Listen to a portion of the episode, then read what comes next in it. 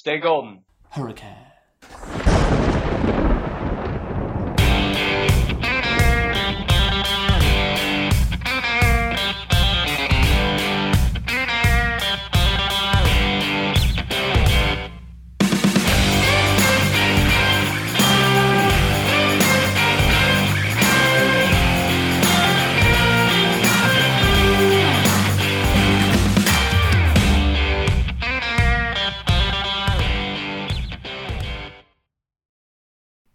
Hello and welcome back to the Golden Hurricast. We are a weekly podcast covering Golden Hurricane athletics at the University of Tulsa. I'm Ryan Token. I'm Matt Rechtine, and Tulsa played pretty darn well against Ohio State team that we all thought was going to end up being a bloodbath. The final score makes it look, I think, a lot worse than it actually was. You know, losing 40 to 20, 41 to 20. Um, still covered, and the game really only looks as lopsided as it does because we had to be super aggressive at the end. So all in all, like as an 0 3 team, other than the UC Davis, this team has looked pretty strong in the last two weeks. Well, I don't know if strong is the right word, but has looked way better than than that UC Davis game would indicate.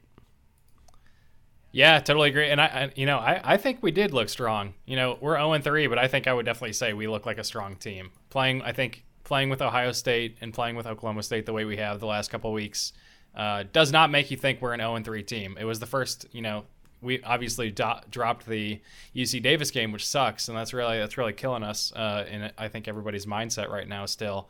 But I think anybody who's actually watched every all three games, uh, it does not look like a team that would have lost to UC Davis at all. If you're playing with Ohio State late in the fourth quarter, you know, six minutes left in this game, it was a seven point game or however long.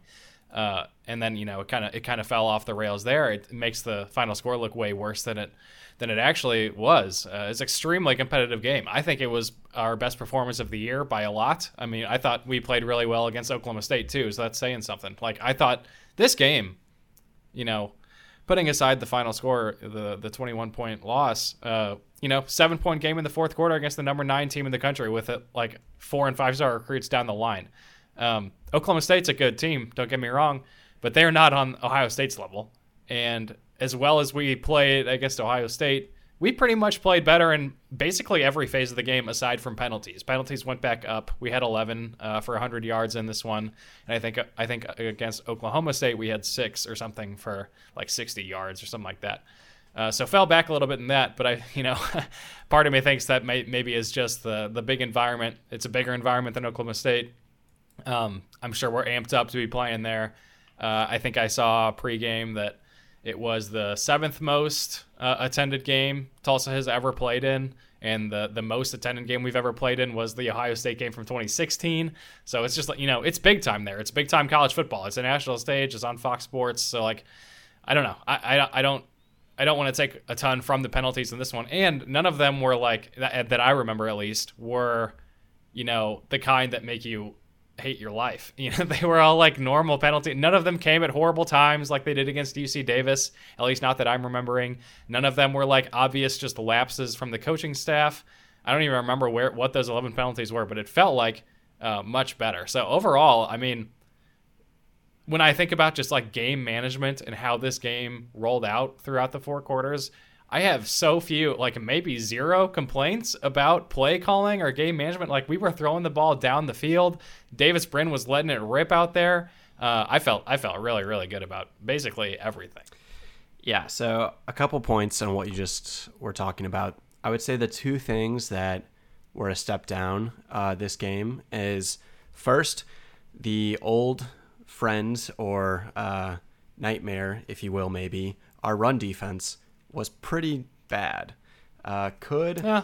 I mean, so I'll, I'll let me I'll, I'll, challenge you on this one right away, and I think that's a fair point because it was bad. We gave up a lot of yards, and the guy had like a career day, and uh, yeah. But the reason is like we we were. I mean, it, it seemed like we were totally just we were we were playing the pass. We had eight. We were dropping eight like most of this game, forcing them to run the ball on us. Unfortunately, they have the number one recruit from last year's class in their in their running game. Uh, so we were putting it on putting it on them to make that happen, and they did, and we couldn't stop them because we were dropping so many guys all game. But I think that's the big reason why. Yeah, and I mean that's an explanation, but when you're still giving up 50, 60 yard touchdown runs or close to that, like that's definitely a step down. Like from Oklahoma State. step down in terms of yards, but a step down in terms of playing out there, I don't know because the the you got to take into account the level of competition here too. And like these guys, it's just like I said before, it's another level of, of talent on Ohio State. Right, versus and I'm not ar-. I'm not arguing that. I'm just saying, like objectively, this was a much worse uh, defense game in the run in the run game. Um, so that's Yeah, we gave up more yards, but I don't know if we played worse. I. It looked pretty bad on the like. Just a lot of missed tackles, a lot of guys just kind of, eh, not great efforts on tackling. You know, TreVeyon, uh, in you know once he gets back. So, I mean, like you said, both TreVeyon Henderson, TreVeyon Henderson, and Master Teague. I mean, these guys were both really strong runners. Probably, I mean, I wouldn't say probably. They're going to be the best runners we're going to play all season. Uh, so if that's the case, you know, we probably shouldn't see something like this again. But I just like I'm scarred from you know two three years ago where this did happen more often than not, and you know conversely, like we made C.J. Stroud look awful. Uh, he just had against Oregon, you know, a week prior, the second most passing yards in a game in Ohio State history, and he throws for what 185 against us, uh, with one touchdown, one interception. Like he didn't. He looked very pedestrian. Like we clearly had the better quarterback. Uh, I mean, just from if you look at the raw stats and who looked better. Uh, I mean, Davis Brin wins that, you know, easily in my book.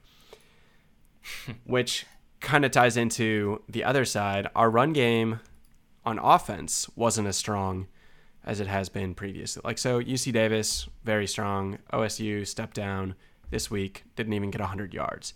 And again, like you're saying, caliber different. Ohio State is just a different level from what we've seen so far. But when you're a team that's kind of built on the back of your running backs, you'd like to see a little bit more production from Shamari Brooks and Deneric Prince than we did this week and a little bit last week. Yeah, yeah, no disagreements there. I will say a couple things. Um, one, the running game, yeah, could not get going at all. And I saw that made me think of something I saw on Twitter today, which was a video of Shane Beamer, the head coach of South Carolina, talking about Georgia's defensive line and why they couldn't get anywhere on them. And I don't know if you saw this, Matt, but like he basically spends a good 30 seconds straight, just like, you know, saying there's just nothing we can do. They just have five star guys all down like their their their back seven like linebackers and, and defensive line are just so much stronger, basically just so much better than us that there's nothing we can do about it. If you've got that much more talent on one side of the ball than the other team uh, you can't you can't do a ton. So i mean i, I don't want to take away from our offensive line. I think we have a really good one.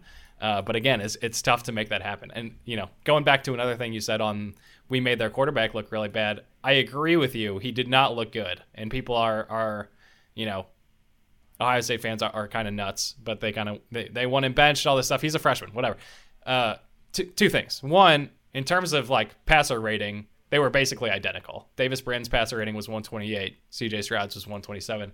I do think in the eye test, Davis Brin looked a lot better than, than Stroud did. And that- Davis Brin was getting hit when he threw a lot. He was throwing off his back foot because because that uh, Ohio State defensive line was getting to him so often. Um, but I think yeah, he, he he looked like the better quarterback out there. And I think another reason that Stroud struggled was because, again, going back to why they gashed us so hard in the running game this game, we were dropping eight all the time, right? So he was throwing to guys uh, a lot of the time who, who were pretty well covered. They did get open plenty of times. You had some wide open, busted coverages in there, but uh, I think that's a big reason why.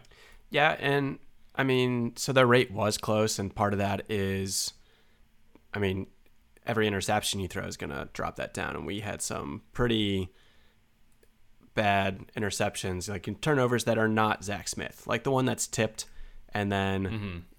hits the receiver's hands and then is caught, you know, by Ohio Yep. State, stuff like that. And then when you're aggressive, that's another thing. On top of that, total number like Davis Brin had 54 pass attempts, whereas Stroud had only 25. So you talk about you Yeah. know having the higher rating, even if it's only a point or two, but at a much higher, you know, uh, number of attempts. I think that's a little more impressive Oh, yeah. if you're just looking at the scoreboard. But yeah, like I was tweeting about it. Davis Brin, that one play didn't even end up counting for anything because you had the penalties on both sides. JC Santana pushed off and also was, you know, ran into somebody. Um, Davis Brin, guy unrushed or like rusher, undefended, coming right at him. Just stands tall, makes the pass, hits JC. It's beautiful. Brin's on the ground. He knew he was going to get hit. Looked so strong. Uh, but before we jump into more Davis Brin, which I'm sure we're going to talk a lot about him, the only other thing that I had, and you mentioned not having a lot of uh, complaints with the way this game was managed. I agree for the most part. Uh, you didn't see a lot of the stupid timeouts or late game management that we've kind of experienced in the past. My only concern and something that, um, well, I don't know if it's a concern so much as just a grievance, because I'm not too worried about it going forward. We should have been more aggressive on fourth down, like fourth and one. Oh, true. fourth and That's a two. good point. Kind of, especially Yeah. early on in the game, we settled for field goals or Yeah. punting Yeah. like a game like and you know it ended up being close so who knows if we take and make one of those drives and continue it this could be a one point could be tie, tied late and that changes a lot um, and when you're on the road against a top 10 team you honestly don't know how many chances you're going to have to score points so take advantage like and try and get as many points as possible like i you know just looking at nfl uh, you I don't know if anybody watched like the Ravens Kansas City game last night. They go in fourth and one. Uh, your options are punt it, give it to Patrick Mahomes, who you know, well, you know, good chance he's going to score, versus go for it. And so I feel like it's kind of a similar uh, situation for us. Like you're playing a team like Ohio State, and this is, I'll say, like my thinking here is before the game. Like hindsight, we know their offense wasn't as strong, so maybe it looks it looks better in hindsight, I guess. But like at the time, Ohio State, you know, good chance that if you give them the ball back, they're going to make you pay for it. Why not just take the, you know, what looks like risky, but really like fourth and one, you should be able to get a yard. It's not that. It's just, you know, it it seems riskier because if you fail, you turn it over, but you should be able to get that. So that's my only grievance. I wish Monty would be a little more aggressive in these games. Um, but, you know, this is something we've seen in the past where he settled for a field goal uh, unless the kicker was so bad that that wasn't really a guarantee, which has happened as well. Yeah, I don't, I don't disagree at all. I think, especially when you're a 25 point underdog, you know, you got to take, you got to go for it. Like when, yeah, it, that was really disappointing. I totally forgot about that, so I appreciate you bringing it up. That was, uh, that definitely seemed like one where, or with two times, right, that we should have gone for it on fourth down. So, um, yeah, that's definitely a concern. And then, you know, you're you're bringing up that concern made me think of another concern that you kind of alluded to, some broken tackles there in the defense. And yeah, I definitely noticed a couple. And you know, the the big one I, I think of right off the bat is the Travon Fuller, uh, or the you know a couple. These like there were like three missed tackles on this play. It was the TreVeyon Henderson like 48 yard run. Uh, I think early in the third quarter maybe, um, and there were a, there were a few broken tackles, but the most egregious one was the Travon Fuller.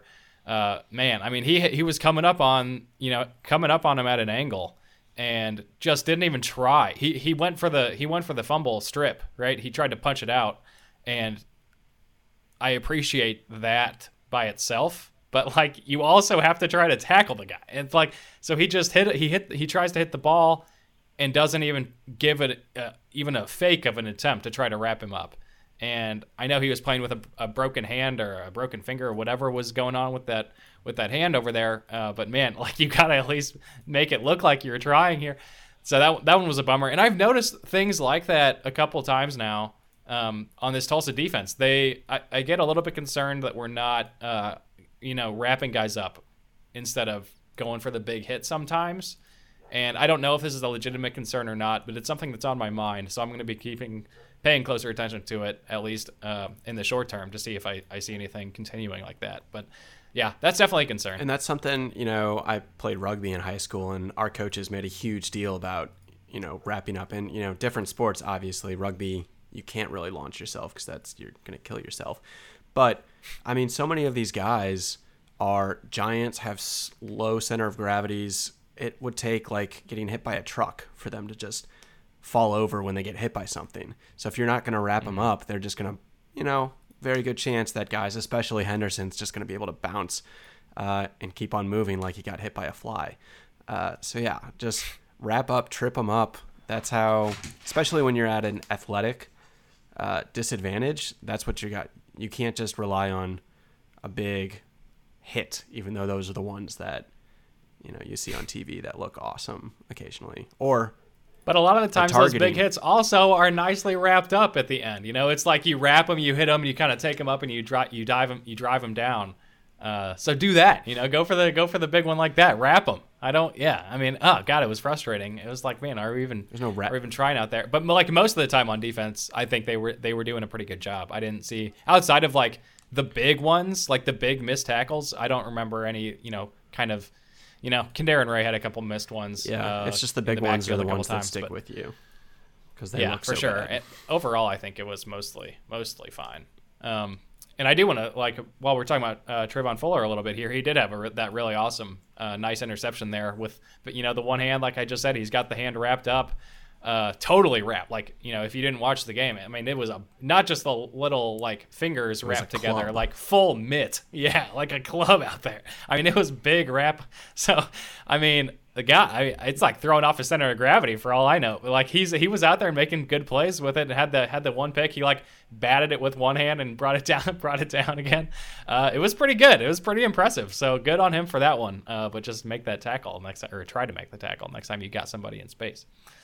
A um, couple other big defensive plays. KhaDarel Ray uh, mentioned him, so I'll I'll, t- I'll bring this one up now too. Really awesome uh, the backfield on their quarterback C.J. Stroud. Kind of you know coming around the end, uh, linebacker or the lineman had to choose between taking the inside guy or KhaDarel on the outside. Chose the inside, which I think is the right move there, but that leaves KhaDarel Ray, one of our one of our most athletic players on that defense, out free with with the quarterback. So uh, he makes a huge hit on Stroud. Stroud fumbles it. Um, I think Goodlow is the one that mm-hmm. recovered that fumble. Yep. And that was man, that was a cool one. And like that guy, you can tell he loves to get in there and do that kind of thing. He's he's just so athletic and he can do so many things on that side of the ball. It's always fun to watch him. I'm, I'm obviously we're both I think very big KhaDarel Ray fans. Uh, switching to the offense here uh, for a second, something I wanted to. Uh, I, there were a lot of good things to bring up on the offensive end. Um, couple things. We've you know, we'll talk about Brin, I'm sure, on and off. Uh, so I'll skip that one for now. But uh, we did, you know, Brin related is what we talked about last week against Oklahoma State when we were recapping that game. We talked about how there were several times that the running backs were kind of wide open in the flat, and Brin would either not see them or pass them up and go with somebody else when they were like a good like eight-ish oh, yards of sad. open field in front of them. Um, no, I'm not even saying anything sad here. I'm saying it happened a lot this game. Like it, it worked a lot. And like I, I saw a bunch of good plays drops. happen from this. I mean, there were a couple drops for sure, but like there were also some like like we what we wanted against OSU. He was making those throws into the flats, uh, and I think Brooks had a had had a drop or two, and maybe did I don't think Prince did though, did he? Yeah, not sure how many targets he had. All I know is all. Well, I'm all, saying. Oh, you're just saying you don't know if he got if he had drops. Yeah. Okay, yeah, yeah. They yeah, each. I, I, definitely remember Brooks had a couple. Yeah, um, three of the running backs, each Brooks, Prince, and Watkins all had uh, one reception. So I don't know how many total yeah. passes we had out there.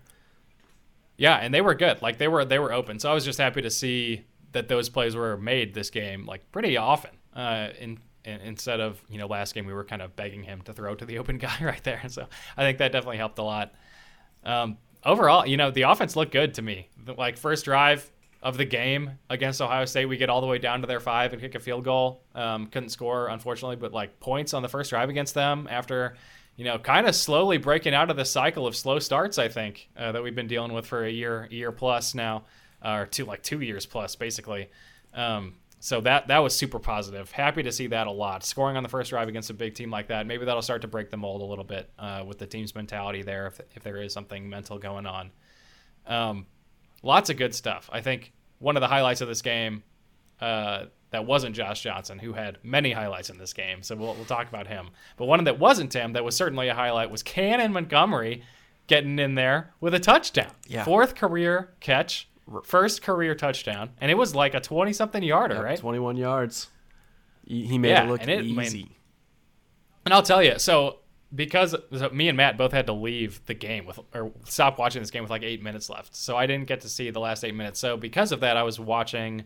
Uh, there's this really I don't know how often this guy does it, but on YouTube there's an account I think it's called Wheels, and they they just do like 15 minute.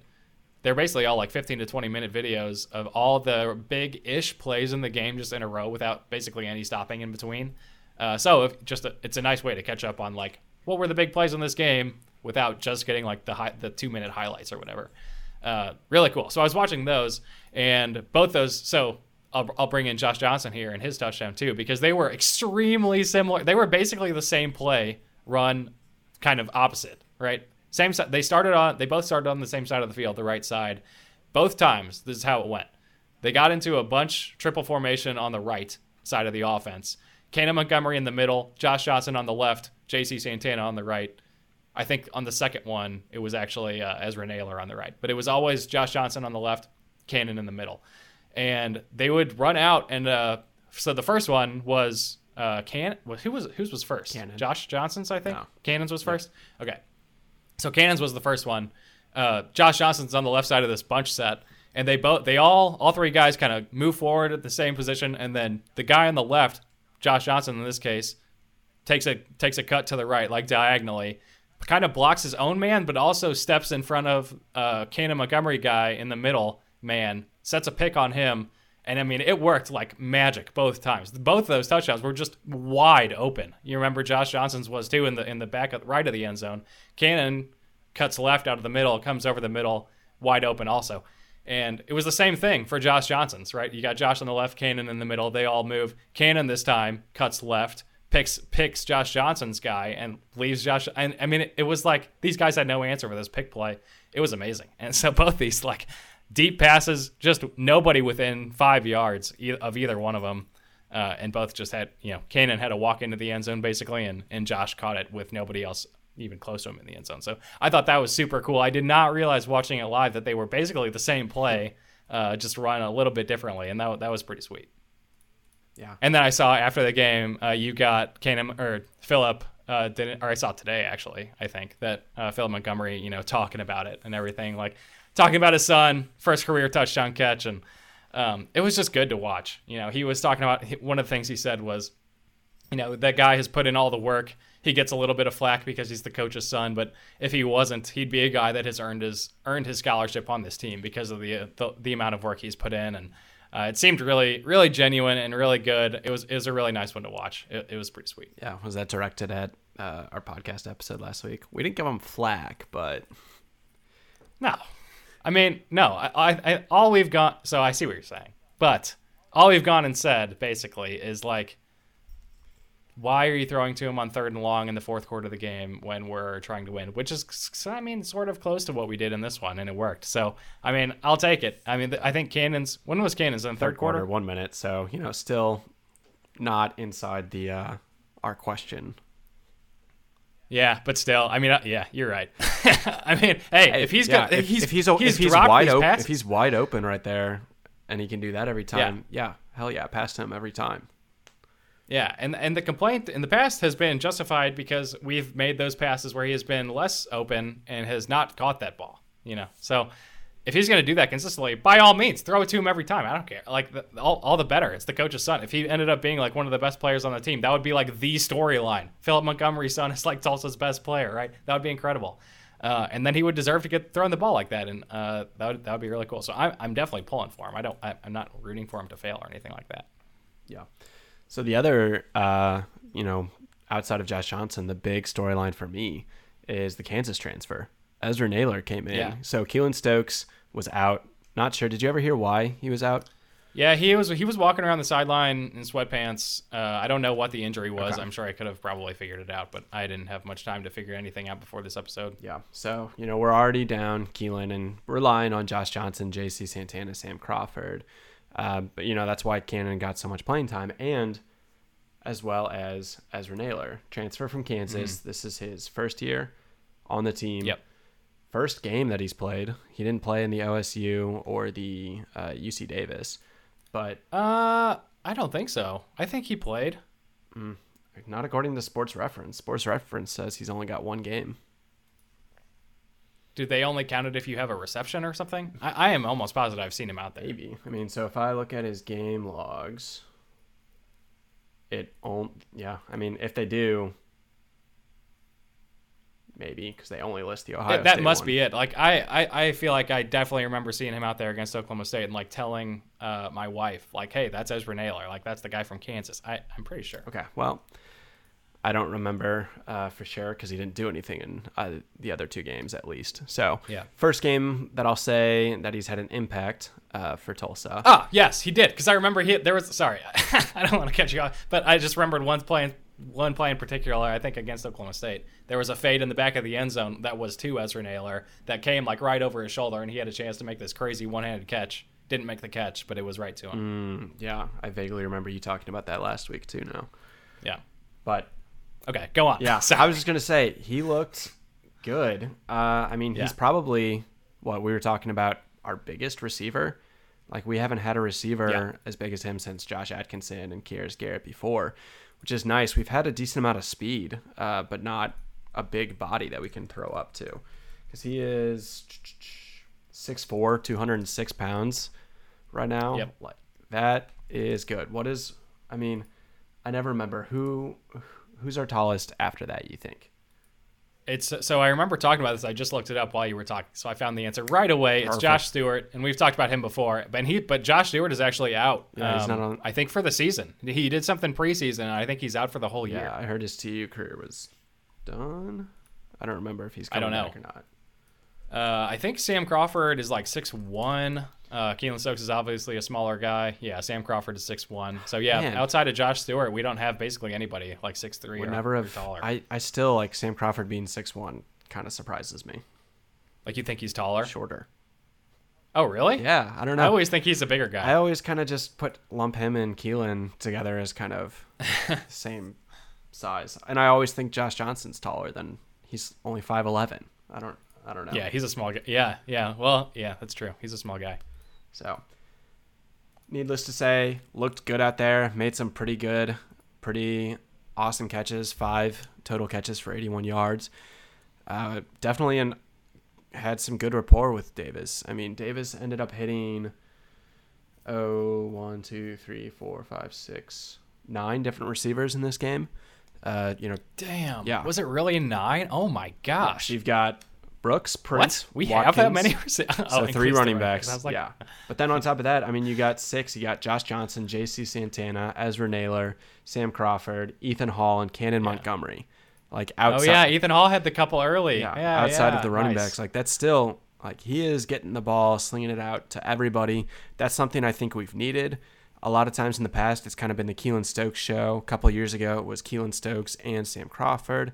Last year, I think really brought on Josh Johnson and JC, and now we've got somebody who's hitting everybody, which means Well, I also think when you throw when you throw 54 passes in a game, you're probably going to get it out to more people too. right. But uh, he's like you could No, I agree. Yeah, I, I, mean, so you take it before that, you know, maybe Josh Johnson doesn't have eight, JC Santana doesn't have seven. Like all these guys are still going to see targets, which I think is nothing but good for our passing game in the future. Like we now have threats across Mm-hmm. the field. Yeah, yeah, for sure. I mean, he, yeah, I agree. Um, and all this without Keylon Stokes too. I think that means a lot. Um, I think I saw, you know, just while I have it in my head here, I think I saw from Kelly Hines post game that the, those 54 attempts were the most since Dane Evans. Actually, maybe I don't. Maybe it was even before him. But I think the the stat that she gave, and I'm gonna I'm gonna get the details wrong here, but all of the times that we've had like a ton of passing attempts like that, like 50 plus or something. I think Dane may have had 51 a couple games. Um, I think that was it. But all of them have come on the road against good teams. So like when we're playing on the road against these big dogs, Phil Montgomery likes to throw it around, and we always, I mean, generally we, we play fairly well. Obviously, the Ohio State game didn't go great, and we probably threw it a bunch against them that game too.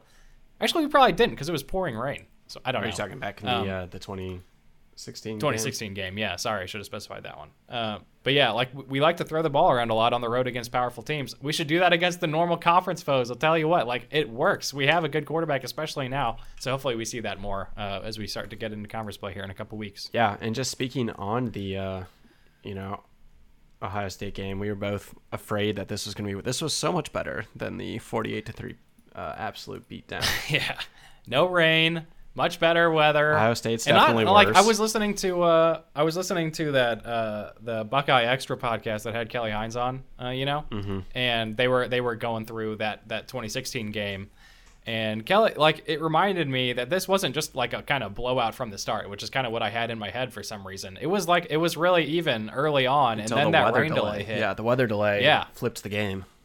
And like I think right when we came back The from that was weather delays, when we threw the two pick sixes. Yeah, yeah. Okay. right. And so- I was like, oh god. Yeah, looking back at that game, we had 32 passes for 127 yards. Uh, Dane's most he had that season was 51 pass attempts against Houston. Um, there you go. Yeah. And let's see, anything he had 51 and 50 the year prior. A bunch of 40s, 45s, Yeah. and then let's see, his first year, his highest was 53 against Tulane. So, no, so still, 54. even all of Dane's career, this 54 is uh, oh, we had a 54. Uh, Memphis in 2014.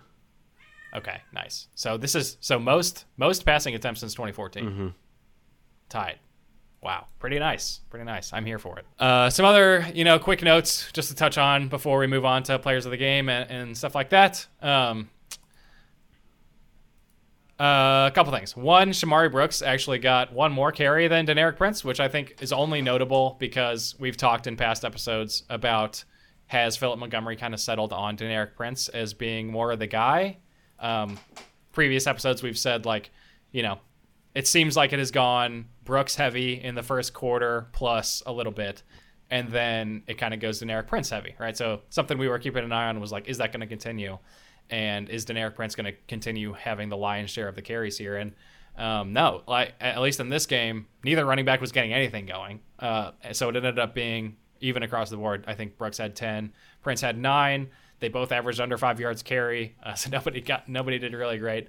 Uh, Anthony Watkins had four carries as well. Sorry, go ahead, Matt. I was just gonna ask. Um, I wasn't paying enough attention, but I'd be interested in going back and looking at it because if we view it from uh, Shamari Brooks kind of gets the first and then some, like at what point did we really stop running because it just wasn't working and kind of move over to the passing? So that might have some of the impact. Mm. Good in why, question. you know, maybe we started passing by the times it would have been Prince getting the ball every time. So just something. Um, Yeah, good point. Might have to I'm not sure. look at that again, uh, see if that, you know, maybe is part of the reason. Yeah, true. Very well could be. Uh, I don't know. Uh, also notable, I think, for the first time this season, maybe not first time that that I noticed while we were watching it. Jordan Ford, the junior from junior college, uh, got a carry. I think he just had the one. Yeah, one carry for three yards. Yes. Okay. So he got in there, which, as far as I know, is his first time. He's got pull up his. uh, he's got two games stats. listed uh, on special teams. So he's had two kick gotcha. returns so far, but this is this was his first carry of the Yeah. season. Okay, so he came in there. Uh, interesting. Maybe just trying to shake it up because we weren't making something happen, like like we've talked about. Um, yeah, I think that that honestly is pretty much all I had on on offense and defense stuff as well. Uh, you brought up the Ezra Naylor point. I think that is a good one because, like you said, like he he's a big guy and he showed it in this game. Besides just being a big target for Davis Brin to throw at, like when he catches the ball, he's hard to bring down. Like I remember two plays in particular. One he caught and just like lowered his shoulder into the Ohio State guy and knocked him back. Like it was a big time. Like he's gonna take you down. Not not not afraid of the contact. And then second, uh, was not quite as aggressive on his part, but he would he caught a ball. Um, I think I think second quarter or sometime he had a catch where he was just like he, you know they they just couldn't bring him down. He broke like two tackles right off the bat and then was pushed out of bounds at the end on the left side. And so he's just a guy like outside of being a big target and tall, he's he's big. You know, he's a bigger guy. So I really like having somebody like that a lot to kind of complement the speed on the outside we have with with Keylon Stokes and Sam Crawford and Josh Johnson. All right, you ready to? You want to dive into players of the game? Yeah, sounds good to me. Okay. Um, who I'll go. wants to start? I'll You? go first uh, for offense. So, not surprised. Well, actually, you know, this was tough because Josh Johnson, we talked about, great game. You know, eight receptions, 149 yards, great touchdown. I, you know, Yeah. he was my breakout player of the year last year candidate. Big fan. But Davis Brin, like, we haven't talked about him enough. He was the player of the game for me. He is Yeah. like I don't know. I mellowed out a little bit after UC Davis. Got a little more excited last week against Ohio or Oklahoma State, and then this week, I am all back on Davis Brinsanity. Like I am all aboard the train. 428 yards. That is the most passing yards, not only that like a single quarterback has had, but that Tulsa has had in a game since Memphis uh, in 2016 when Dane threw for like 430 yards. Uh, if you remember, that was like a Good si- stat. that was like a 62 to 44 homecoming game, Yeah. Friday night Yep. um, game. And so, yeah, I saw this on Twitter. How is Davis Brin not starting last year more often? Like we had this guy who's throwing 400 yards. He's throwing bombs. He's hitting. He looked so good. Two touchdowns, two interceptions. One of them kind of not his fault. I mean, it was tipped. That was actually that was just great play on by Ohio State's corners. Tipped Yeah. it. First one, still definitely. still bounced off. Well, yeah, and you say I was also going to say first one asterisk because you have that weird um, pass that was caught, stripped, and was an interception, but then reversed and was not an interception. Surprisingly, um, if you remember that, with a guy against Oklahoma State. Is that what you're against talking about? Ohio State, where I don't. I don't remember. Oh yeah, you do. The uh, the one where it somehow the cornerback went for the tackle and ended up with the yeah. ball. Of- yeah, yeah, yeah, not actually an interception. Wait, they they like it was uh, Crawford or whatever dove for it. Yeah. Mhm. Yeah. So, but yeah, it's and the other one is we just got to go deep. I mean, we're down because they scored immediately after, or like you know a long drive and run. Like we just were playing down, so a little more aggressive. But yeah, Davis Brin looked good. He looked solid. He took fewer sacks. You have that stupid intentional grounding. Um, that one was, I mean, the line just broke. There's not much to do there. Uh, but he looked strong in the pocket. He didn't take too many bad sacks. He was quicker on making decisions. He was getting hit often, getting hit frequent, like frequently, you know, synonym for often. Um, but wasn't timid, wasn't afraid to stand tall, hit, you know, the receivers as they got open. So I fully believe he can be one of the top quarterbacks in this conference. And I am so excited for the next nine games with him um, because I really think like Ohio State is probably the hardest team we're to play. Uh, we're to play like Cincinnati. I mean, I guess you could argue they're better than Ohio State at this point based on what we've seen. But Definitely, I, The I team- think they would definitely be better on defense. yeah, this team has now had a chance to gel, and I think we'll finally see against Arkansas State what we're actually capable of. And so that's kind of in our preseason prediction. I made a similar point where Zach or Davis Brin's bounce back against Arkansas State is really going to determine how our season goes. Um, he doesn't need a bounce back because he had a great game against Ohio State. And this game is really now not so much a still a bellwether for the rest of our season though. Can he keep it up? I think the answer is yes at this point uh, but i'm really interested to hear what your take is Yeah, I I I, I picked Davis Brin too. Uh, not surprised that you wanted to go first. There were so many good things to say about him. You covered basically all of them. I will add though, you say why didn't he start last year? I'll tell you exactly why he didn't start last year. Two reasons. One, both are related to Phil Montgomery. One, he's from Baylor. Zach Smith was from Baylor. He's the Baylor guy. Philip Montgomery is from Baylor. He got the Baylor transfer to come over, big P5 uh, transfer quarterback, big physical guy, pretty talented. Um, that's point number one. He's got the Baylor connection and the Philip Montgomery connection already.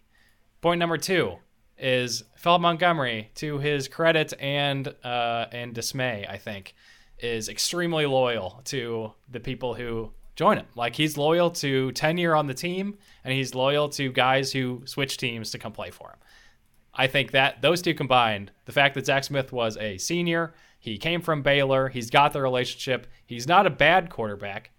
He's not bad enough to lose that job to Davis Brin. Uh, although I would say I agree with you that Davis probably would have, what probably, I mean, based on what we've seen, Do we win the conference? would have been better. I mean, I, you definitely have some more offensive firepower, I think, with, with him under center. Like, I mean, you just said all the stuff uh, about his game, about his play so far um, this season, especially these last couple games. He, I mean, and you got to think some of that would have been there last year too, right? You, it's not like he gained all of this stuff uh, in in the one bad game against UC Davis. It's not like he he bounced all the way back out of nowhere. He's got that talent, and you're right. I mean, obviously he can throw well when he's got a clean pocket. But what's more impressive about him is how he's thrown when he does not have the clean pocket. And you, you said some of this, but I mean, so many times. Ohio State's got such a powerful defensive line.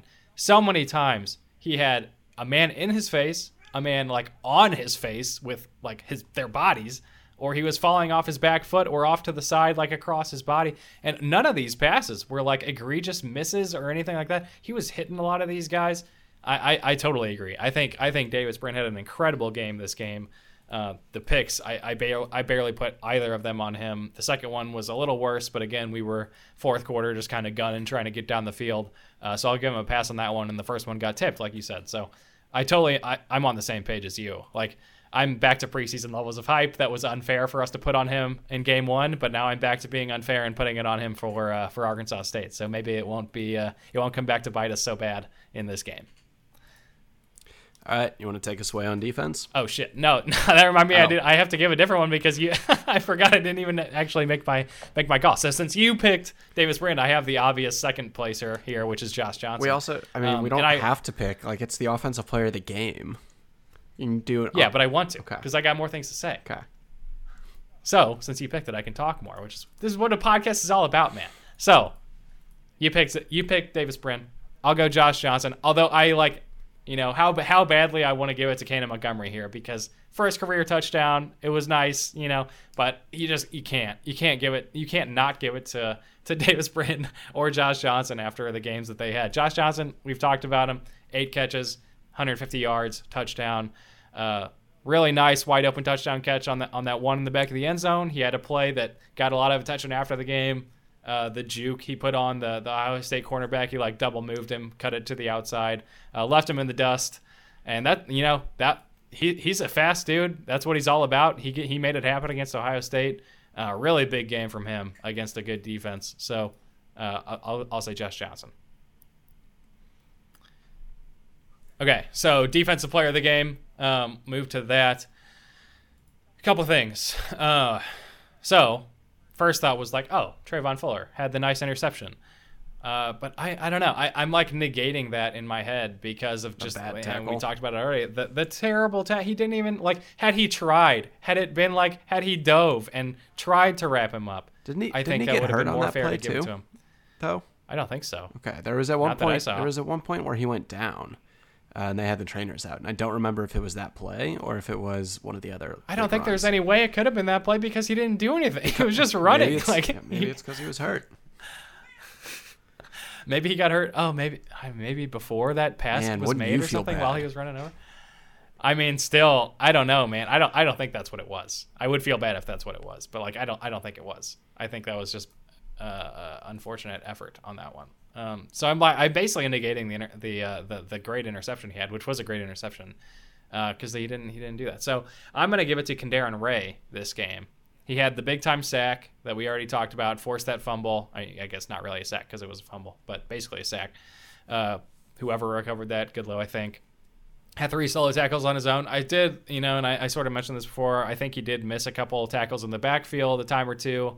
Um, but outside of him, I had trouble finding somebody to give it to, and I think he did play a good game overall. So I, I was, uh, and the, and the tackles he missed, you know, I, I I'm digging on Travon Fuller for missing a tackle. The tackles that Kandarian Ray missed weren't for a lack of effort out there. Like he he's just got burned a couple times because that's what Ohio State does to you. So I'm gonna stick with him. Yeah. So, Kandarian Ray was my first pick, but I figured you would probably switch after that because I had an inkling you weren't going to say Travon Fuller anymore. So I will say, um, I think Fuller had a good game outside of you know that one bad, and part of it is like I, I kind of hate when you're relying on your corners and your safeties to be tackling the running back. That means you know Oh, somebody sure. missed something.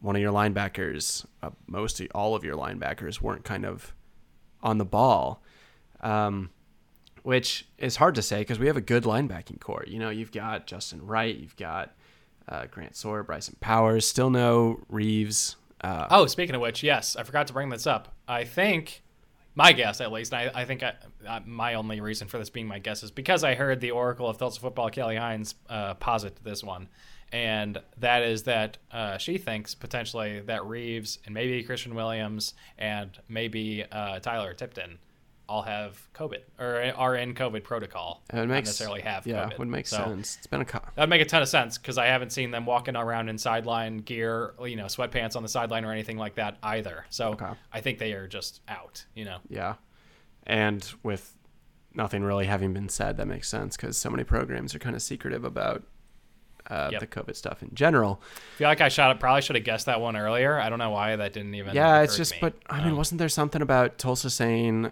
almost the entire team was vaccinated or pretty close? Like I remember our number being Yeah, they were pretty close to high. it.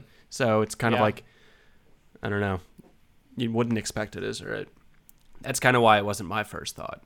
Um, yeah, fair. so, but yeah, Travon Fuller. Um, I think for as much hype as Tyon Davis has gotten so far, you know, early in the season, I think Fuller has been our top cornerback, uh, just for the most part. And I think he kind of showed it on that pick without a hand, just how good and how dangerous he can be. Um, on top of that, I, yeah, I don't know. Hopefully he's not hurt because yeah, everybody, to his credit, everybody was not tackling TreVeyon Henderson this game. Uh, it reminded me of the Memphis game. they were trying. They're trying, to, maybe. I don't know. Um, Okay, I'll get off Yeah. the I'll get off the hate on well, it just reminded me. Do you remember the Memphis game uh, in 2018, maybe 2019? But it would. I just remember like we'd score a touchdown, go out, get a beer. While waiting in the beer line, Memphis would then score a touchdown, just like on the kick return or on the running. I'm just like, that's what this game felt like. Cannon Montgomery scores, and then they score within a minute. Um, it was that quick. So there was a lot of not great tackling, so I'm not gonna fault Fuller enough to lose honorable mention for defensive player of the game. Fair. All right, take us away on uh, everybody's favorite special teams player of the game. Uh, I mean, Zach, maybe I don't know. He didn't do anything. Well, I don't know because his first kick of this game looked eerily similar to the last kick of last game. oh my god, I know like, it made me very mad. Uh, I maybe it's a squib. I hope. Nobody knows. I mean, to his credit, we they only got to the 19, so they actually didn't get that many yards on it. Yeah. Um, he made all his field goals. He made his PATs. Rock solid. There's not much. I mean, Lachlan looked good. He had some deep, booming punts, uh, and they're only getting even boomier as his hair gets longer. So why he cut it off, nobody knows. Should not have. um, but yeah, I guess I'll do Co, Zach Long, and uh, or Cannon Montgomery. You know, maybe he gets it, scores the touchdown, gets the juju hat, still comes out on the field to take the point after. Cannon Montgomery is my special teams player of the week. to hold to hold it. Yeah.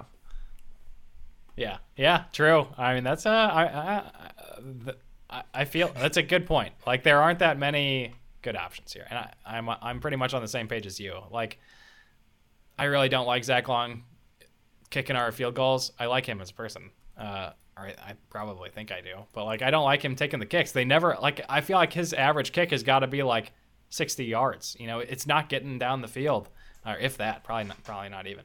Um, it is just like man. And anytime I see him out there, I'm like, God, I wish we, we we've only seen. I don't think Tyler Tipton took the field or took the kickoffs last season. right? He only got in there for those early field goals Yep. against Oklahoma State, and the the small amount of time that we've seen him in there taking the kickoffs this season, he has just booted him out the end zone. Yeah. Right. So I want to see that again. Uh, if he's in COVID protocol, then that's understandable. But if he's not, then I mean, I'm like, man, where is this guy? So I don't know. I don't. I, I don't have any good special teams player of the game. Uh, I like the Cannon Montgomery pick after the touchdown, uh, holding the field goal. That's that's a pretty good one. Uh, so I'll default to uh, Zach Long, I suppose, or no, I'll default to, to Lachlan Wilson because he had a, a normal fine day without doing anything wrong and, and some good th- and some good punts too. So I'll go with him. Average punt, 47.5. Not bad. Be good. I did see that we are like hundred something in, in punting so far this year though, which is uh, not great. 100 what? Um, huh? Ranked 100? Yeah, yeah. On what? Let me uh, net punting. Oh. NCAA rankings. Let me uh, let me pull it up again here. 106th. Hmm. Sad. Kind of surprising. I know. Uh, all right, so let's uh, let's move to an Arkansas State preview. I am not going to spend much time on this because I barely have anything to say. Um, we spent basically all of our podcast time that we normally spend uh, doing the conference realignment AAC expansion episode that we put out yesterday on Sunday night. So go listen to that if you haven't. That was a blast. Uh, I'll talk about it again at the end of the episode, but um, that's where all of our preparation time went this week. So Arkansas State preview. They are fine, not really, maybe bad. Who knows? They're one and two in the Sun Belt. They have played an FCS team and then two FBS teams. They've lost both their FBS games. They won their FCS game. So, Not everybody can but say they that. played. They've played good teams in the FBS. What? Not everybody can say that, unfortunately. It's very true. Very true, sadly. And literally anytime I bring this up to, you know, we I we talked about I brought this up with Eli on when we had him on for Oklahoma State. He brought it up that we lost to an FCS team. And I brought up FCS anytime I say the word FCS. And I brought it up uh yesterday when we were talking, you know, the AAC expansion guys, and of course Nathan Bond has to has the first thing he says is like the first thing out of his mouth when he joined that call before we started recording was like, "Oh, you guys lost to an FCS team and we didn't from South Florida, who we're just gonna pace by like 50 points this year." So, uh, please, uh, I never lose to an FCS team again. It takes takes like years to live this down. Anyways, back to Arkansas State. Um, they beat Central Arkansas 48 to 21. That's the FCS win. And then they played Memphis uh, at home in in Arkansas, and they went to Washington, who also lost to an FCS team this season. Uh, Memphis, they Wait, while they were ranked. while they were ranked, yeah, like number 20 or 21. higher than that. I don't remember. Yeah. Anyway, yeah, some kind of rank. Um, Memphis, they played in Arkansas, like I mentioned. Uh, man, what a shootout that game ended up being. 50 to 55 was the final score of this game. Uh, so I don't know if the defenses are just horrible here. I know Memphis is pretty powerful on offense. Uh, they haven't been putting up 50 points a game though. So I am somewhat excited about playing what might be a pretty bad Arkansas defense. Um, let me yeah, yeah, that was the, that was Memphis' highest scoring game of the season.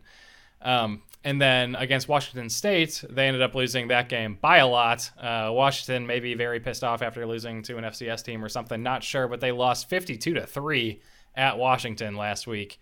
Uh, so not a good showing there. So like this seems like a game that we feel like. I mean, when I look at this without knowing much about this team, uh, admittedly, just feeling how feeling this game out. We're coming off an embarrassing loss to an FCS team three weeks ago, uh, and then two extremely good and close games against Oklahoma State and Ohio State, both on the road.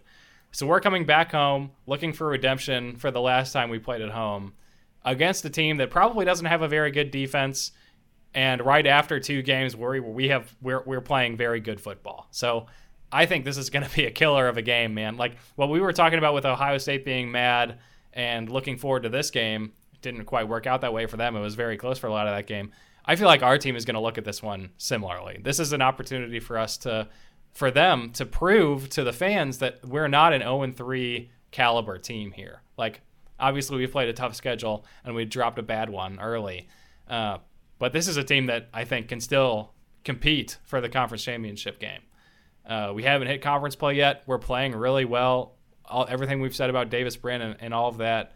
Um, I'd like to see a little bit more from some of the receivers. Josh Johnson looks really good. It'll be good to get Keylon Stokes back. I wonder how long he's going to be out. But overall, man, I mean, this has got to be a game you win. Like this is a huge game. If we if we drop this and go to 0 and 4, then it's like wow, okay. It's it's just I, I think the, the if I were to like to pull the fan base right now, I think anyone who's actually watched all three games would feel honestly not too terrible about this season so far. Obviously, like the FCS one is bad, but everything else has been honestly better slash as good as you could hope for. So if we but if we drop against Arkansas State and lose this game, I think the the emotions go back down the drain uh, heading into conference play against Houston and Memphis. So this is a big one. Uh, you know, if I were to give a prediction, I think we win it, uh, probably by a lot, honestly, with how we're playing. Um, but I think it's extremely important that we come out there and play sound, good football. Yeah, this is a must-win game, I would say.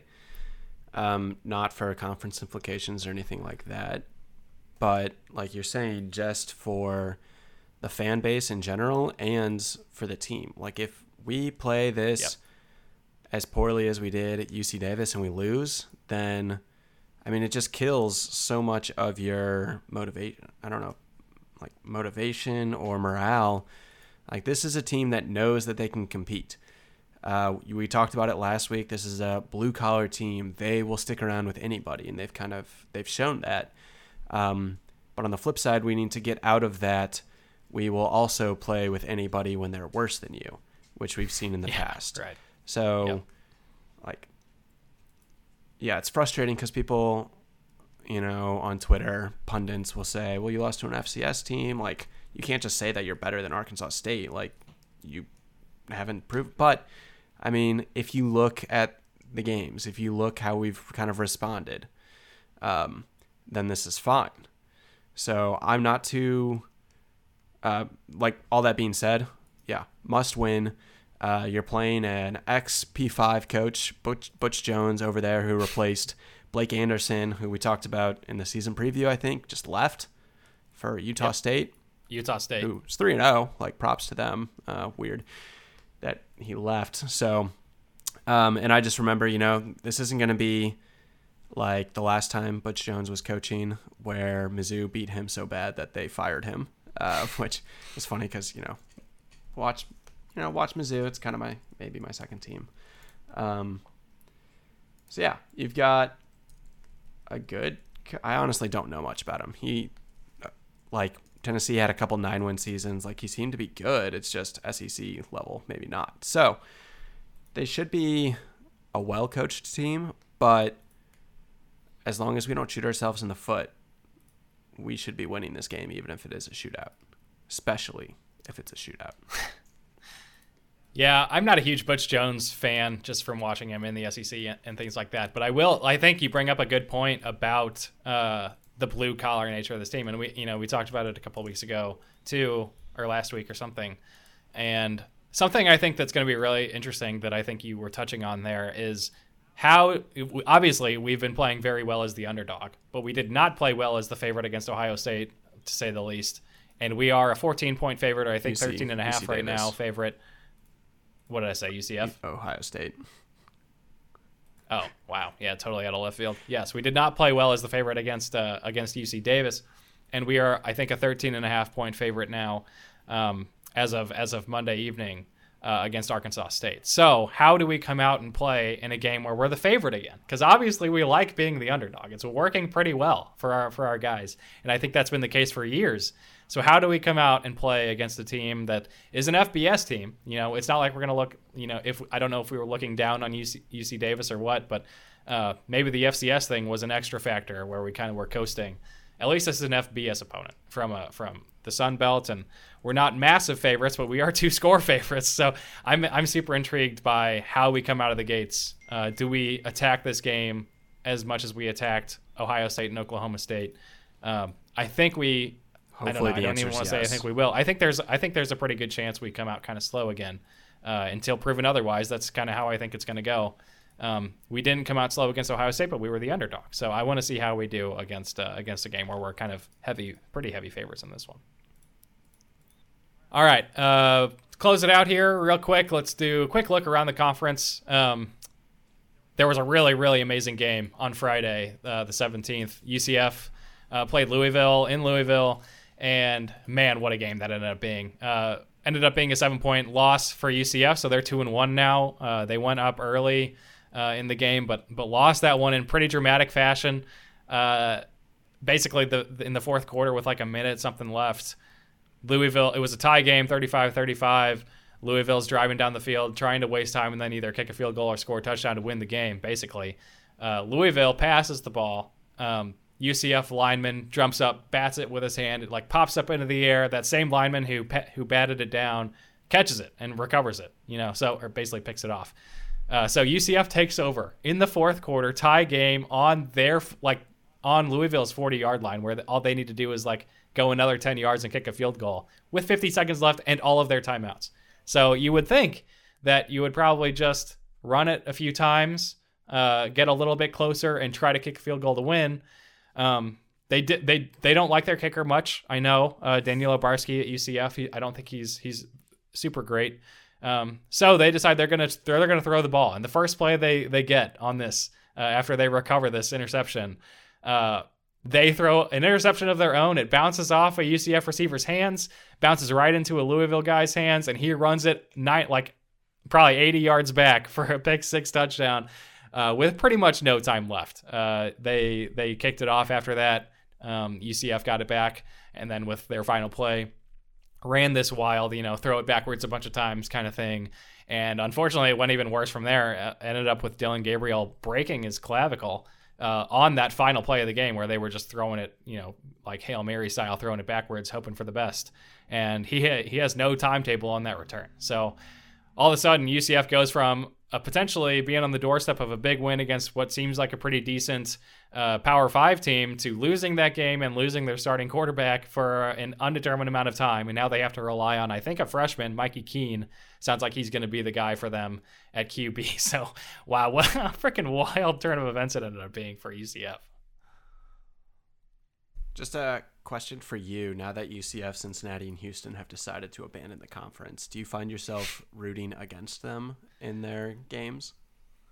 Such an interesting question. I, am so glad you asked. Uh, so I was I I asked this out loud to myself while I was watching this game. I don't know. I like part of me was still pulling for UCF just because I've been pulling for the American to beat the Power Five guys for so long. That's just like part of me now. Um, but also I, I can't stand UCF. So like it was equal things falling apart. By the at the end of that game when when Louisville picked it off and like ran it back for a touchdown, you know, just thinking about what are my what are my instinct reactions when these plays have happened instead of what I what I'm trying to think about here. I was losing my I was like laughing, losing my mind when that happened like out loud. And so I think that means I wanted Louisville to win this game. You know, uh, maybe I was just enjoying the game. I'm not sure. Uh, but it is a really interesting thing. When I think about Houston, I want them to lose all of their games. When I think about Cincinnati, I don't care about them one way or the other. I probably want them to lose all of their games. But like if they're playing a big Power Five opponent, part of me still wants the American to get that win. Like it helps Tulsa's conference still while they're here. So I don't know. I'm conflicted on it. All right, so let's cover the rest of them. Uh, that was the only game I actually got to watch a lot of this weekend, aside from the Tulsa game. Uh, so I'll just run through the scores of the rest of them. Cincinnati, the other the other big game. There were there were a few big games. Uh, one of the other big games. Cincinnati played on the road at Indiana. Uh, I think they were down 14 to nothing early in this game. Uh, got scared by Indiana, then came back and won 38 to 24. So ended up being a pretty big win on the road for Cincy. Uh, Tulane, another huge one here for the conference that a lot of people are pointing to as like this could be a sleeper for like the game of the week because Tulane was just coming off the five point loss at Oklahoma, right? And so now they go on the road to Ole Miss, um, and that did not go as planned. I mean, after losing by five to OU, they get blown out of the out of the stadium by 40 to Ole Miss. Not, I mean, that just I would never have thought in a million years that's how that would have gone. I understand Ole Miss is, is good. Uh, Lane Kiffin is doing a good job. Now Matt Corral, their quarterback, is getting all this Heisman attention and stuff. But wow, a 40 point loss for Tulane after they lose by five to, OU to, the, kinda, to the Sooners. Kind of weak. I mean, other than their win over. But FCS, still, like, like, their Nebraska win. Are they close. are they that much weaker Go than than Ole Miss? like that, I understand. Like I know people are kind of have concerns about about the Sooners this year, especially with how they've played early on. But a forty point loss to Ole Miss, I, I no way, man. I would I would they could play that game nine more times in a row, and I would never pick that again to happen. Just really weird. Um, a more predictable game followed that one up. That was Boston College at Temple. Uh, Temple bad, as we've talked about. They lost by a lot to Boston College, who's also bad. Uh, but Temple lost 28 to three. So good job, Owls. Keep it up. Yeah, you're making me look good for my for my not liking your team. But they did at least score, so that's fine. Uh, crazy game. SMU played Louisiana Tech. I did not get to watch this. I wish I would have because it ended in an extremely dramatic fashion. SMU, you would have thought. I don't know what the spread on this game was, but Louisiana Tech was one and one going to this game. SMU was undefeated with two like massive wins. Um, ended up being a two point win for Louisiana Tech on a hail mary, like throwback to Tulane game last season for us. Two, SMU's got zero seconds left on the clock. They throw this ball up into the end zone. It gets batted right to an SMU guy, like he was saying like five yards away from everybody else, and that's how that game ends. Just walk off touchdown to win the game for them against I what I I don't know if maybe Louisiana Tech is actually actually decent, uh, but man, I would have thought they would have won that one by by a lot more than two and not need a hail mary to do it. So their offense is still killing it. Tanner Mordecai had another like whatever five touchdown passes, almost 400 yards passing again, so he's doing fine. Uh, but I think their defense once again has has some serious question marks. Uh, and then round things out here, Memphis played Mississippi State at home. So in Memphis, another pretty wild game. Memphis had a, a crazy, like, I don't remember if it was, I think it was a punt return touchdown. Like Memphis uh, punted it. Mississippi State was running around it, debating whether to touch the ball or not. They actually did touch it. And this was pretty controversial. I don't know what the actual rule should have been here. Um, but Mississippi State touches the ball, which I would have think means it's downed right there. Uh, but the I, I, guess maybe you have a couple seconds uh, to t- for Memphis to grab it after this happens because nobody, no, uh, no refs blew their whistles or anything. After they touch it, they kind of started walking away. And Memphis guy, uh, I think it was Calvin Austin, their like ridiculous playmaker, receiver, and and punt returner, uh, swoops in like uh, like Trey Watts from 2012 or whatever year that was picks up that ball off the ground and runs it all the way back for a touchdown. This was in the fourth quarter, so like this and it ended up ended up being a two point game or whatever. Um, so what a what a huge play that, that was for, for Memphis. And they ended up uh, winning that game, thirty one to twenty nine. Uh, sorry, did you say something? Mm-hmm. Okay, I thought I heard something. Um, final three, I didn't get to watch any part of any of these games, so I don't know how how dramatic they were. Now it looks like this next one was probably dramatic. East Carolina beat Marshall by four points and had 21 points in the fourth quarter, and only won by four. So, got to think that was quite a game to watch as well for East Carolina. That is pretty amazing. Uh, so they got the win, their first win of the season. And Marshall's a good team. They they blew out Navy by like 45 or whatever, I think, in week one. Uh, Houston played Grambling, which uh, they won 45 to nothing. So not much to take away from that one, probably. Um, and then South Florida also, as mentioned earlier, got their first win of the season against Florida A&M, the FCS team, 38 to 17. Uh, so at least they got a they got a win on the schedule um, down in Tampa, so that's nice. All right, um, two quick things before we wrap this one up that I think are cool enough slash big enough to at least bring up quickly. One of them, uh, Brad Carson, the new University of Tulsa president, put on Twitter uh, recently. Let me pull up the tweet here. It was a cool one, so I wanna I wanna read it out. Yes, he said. Did you know at U Tulsa Friends that the original school colors were orange and black? The university changed to scarlet, royal blue, and gold in 1941. Don't see much scarlet these days, but maybe we should occasionally highlight? Question mark. Right. So, oh my gosh, my first thought is, oh my god, they're gonna bring back the red alternate jerseys from 2008 or whatever. So I quote tweeted the the tweet about man, you should bring these red jerseys back with some screenshots from the game that I found on YouTube from it, and they looked really cool. And he retweeted that and said maybe, or he said uh, he he like replied after he retweeted it and said maybe I will, or maybe I'll do that just for fun or something. So wow, my hopes are have never been higher for the return of the red alternates. That would be incredible. And then final note, uh, just today I just saw, so I wanted to mention it. Breaking news as of like two hours ago. Mike Aresco got a three-year extension as the commissioner of the American. A lot of people uh, were commenting on the odd timing of that announcement with all the crazy realignment stuff that's going on, and he just lost three of his teams. Honestly, I think he deserves an extension. I think he's a great commissioner. I have nothing bad to say about the guy. Honestly, I think he works his ass off. Uh, he doesn't sometimes I mean he has recently put the American out there on a limb and like fought for the American. Sometimes I think he gets some unfair flack that he doesn't do that enough. I think he does it plenty. Take a look at the Power Six thing. Like, what else do you want? He, he's doing his best, and he can make fun of the Power Six. Yeah, I mean, it's it's not a great thing, but has definitely given the conference attention and drawn some extra attention to the teams that we have in this league. So uh, that plus a lot of other smaller things, I think he's a good commissioner. I'm happy he got the extension. Yeah, and I mean, you even saying like, you know, he lost a couple of his teams, UCF, Cincinnati, and Houston would not have uh, been yeah. candidates for the Big 12 if Aresco didn't make this the premier, you know, P6 conference. Yeah, 100%. And anybody else who had been here, if they had that same level of success that we've had under Aresco, they're not going to stay in the American when the Big 12 is knocking on the door. Nobody, no conference commissioner is going to be able to make that happen. It's it's just so much more money. You get to be part of an A5, an autonomous conference. Like you're not going to turn that down, no matter what. So there's nothing he can do there. So I don't know. I don't understand some of the flack that he gets sometimes. I'm I'm a huge fan of having him as the commissioner. All right, that's all I've got, Matt. Do you want to? You have anything I, to bring up before we close it down? Just, I'm excited. Um, they, I feel like this is the first time we've seen the alternate colors of the Juju hat. Last year it was blue. oh, true. Good point. Um, yeah, you should have brought that up. It, I forgot. It was also, I think, a different hat last year. Um, so, but we've seen. Did you? You should mention what the different colors. Yeah. So what we? If you remember. Well, I don't know. I have not been. Uh, I have been told that there is not an actual designation for any specific color. I asked my friend because uh, I saw her Saturday about uh, if each color represents something else. Because from what I've seen, it looks like the gold. So there's blue, gold, and red. Uh, so maybe the mm-hmm. red, they, who knows? Maybe they bring that out during the uh, same day they bring the jerseys. Um, Ooh. But we've seen the gold, we've seen the blue.